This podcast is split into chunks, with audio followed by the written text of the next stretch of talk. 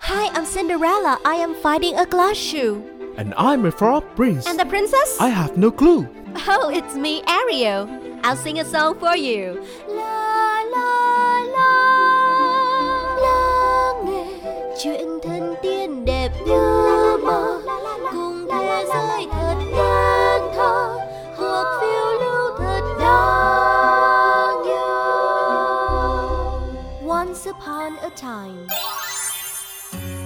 Xin chào tất cả các bạn nhỏ thân yêu của Once Upon a Time.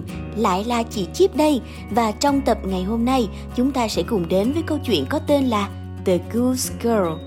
Đây là một câu chuyện cổ tích của Đức, Được anh em nhà Grimm sưu tầm Và xuất bản lần đầu trong truyện cổ Grimm Vào năm 1815 Tức là cách đây khoảng hơn 200 năm rồi. Khi mà nói tới Goose Girl thì các em nghĩ tới một hình tượng cô gái như thế nào ta? Đây là một cô bé à, đẹp như là loài ngỗng vậy, với làn da trắng muốt và chiếc cổ cao đầy kiêu hãnh, hay là một cô bé chăn ngỗng đây? Dù là đáp án nào đi chăng nữa thì chắc hẳn rằng câu chuyện về cô nàng ngỗng cũng sẽ rất đặc biệt. Hãy cùng lắng nghe với chị Chip ngay bây giờ các em nhé. The Goose Girl Once upon a time, in a faraway kingdom, the queen told her beautiful daughter, Your hand has been promised to the prince of Shazam. You must leave for your betrothed's home at once. Take your maid and Falada, your talking horse, with you. Just as the princess was about to start on her journey, the queen gave her a handkerchief with three drops of her blood on it and said, Whenever you have doubts, hold these handkerchiefs close to your heart, and it will help you. Now leave at once. The princess started on her long journey to her betrothed's house. On the way, her maid started misbehaving with her and refused to run her errands. Instead, she told the princess, Huh, from this point on, you shall be my maid, and I shall be the princess. If you tell anyone that you are the princess, you shall be cursed.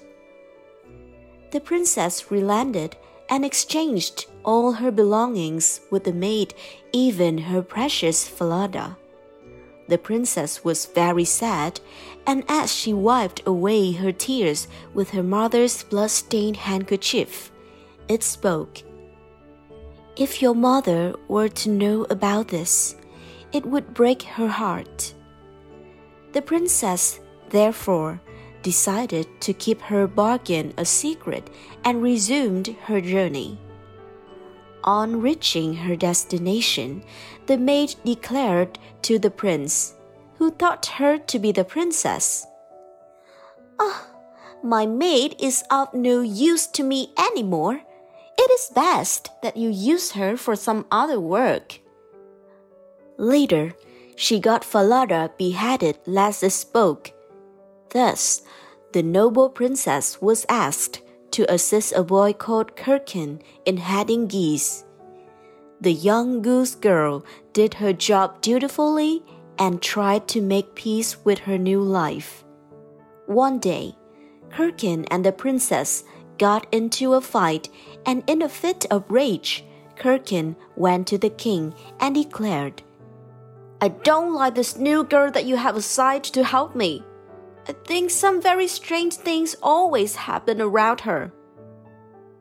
The king replied, All right, let her take the geese out today, and this time I shall follow her and see what she does.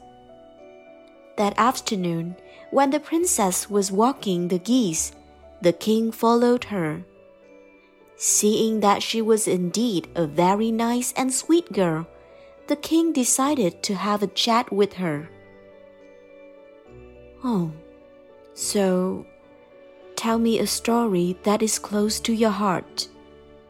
The king asked the princess. She replied, I wish I could, but I am under oath never to speak of it to anyone. Realizing that the princess was in some trouble, the king said, So, why don't you tell the story to that large boulder there? That would not be breaking your oath. The princess did so, and without her knowledge, the king overheard the entire tale of the princess. That evening, at the great banquet, the old king recounted the tale of the maid who was pretending to be the princess and then asked, If you were in my place, what punishment you would give the evil maid? Without realizing that the king was actually referring to her own story, the maid replied, Why? Such an evil person should be flushed and then banished from the kingdom, your majesty. The king smiled and turning to his guards, he said, Take this impostor away and make sure that she is banished from the kingdom tomorrow morning but only after she has been flushed. The king then sent to the goose girl. The princess was once again given her fine gown to wear, and with great fanfare, she was married off to the prince. The couple lived happily ever after.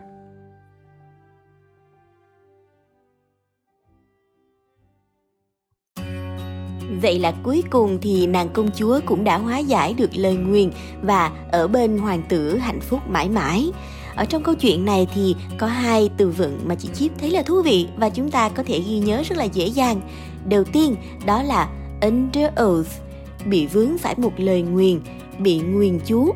Ở đây trong câu chuyện này thì nàng công chúa của chúng ta đã vướng phải một lời nguyền đến từ cô người hầu độc ác khiến cho nàng ta phải trở thành một cô gái chăn ngỗng và không được gặp hoàng tử của mình. Và may thay đức vua đã tìm ra cách giúp cô ấy vừa có thể nói được sự thật, minh oan cho bản thân mà lại không vi phạm vào lời nguyền nữa. Và từ thứ hai mà chị Chip muốn chia sẻ với các em đó là từ banquet. Khi mà nhắc tới một lễ hội thì lúc trước mình có dùng từ party đúng không? Đây là từ chỉ một bữa tiệc nhỏ rất là bình thường mình có thể tổ chức vào mỗi ngày cuối tuần hoặc là trong câu chuyện Cinderella chúng ta đã có từ ball tức là vũ hội. Thì ở trong đó mọi người sẽ cùng nhau khiêu vũ với nhau. Những cái điệu nhảy rất là thanh lịch. Thì ở đây trong câu chuyện nàng ngỗng chúng ta lại bắt gặp từ banquet. Vậy thì banquet khác gì với party và khác gì với ball đây? À, banquet được chỉ riêng dành cho bàn tiệc mà thôi. Nhắc tới banquet là nhắc tới một bàn tiệc sang trọng với rất nhiều món ngon vật lạ, được bày ra để thích đãi rất nhiều người. Các em hãy lưu ý sự khác biệt giữa party, ball và banquet nhé. Còn bây giờ thì đã đến lúc chị Chip phải gửi lời chào tạm biệt đến tất cả các em rồi. Hẹn gặp lại tất cả các em trong số Once Upon a Time tiếp theo nhé. Bye bye!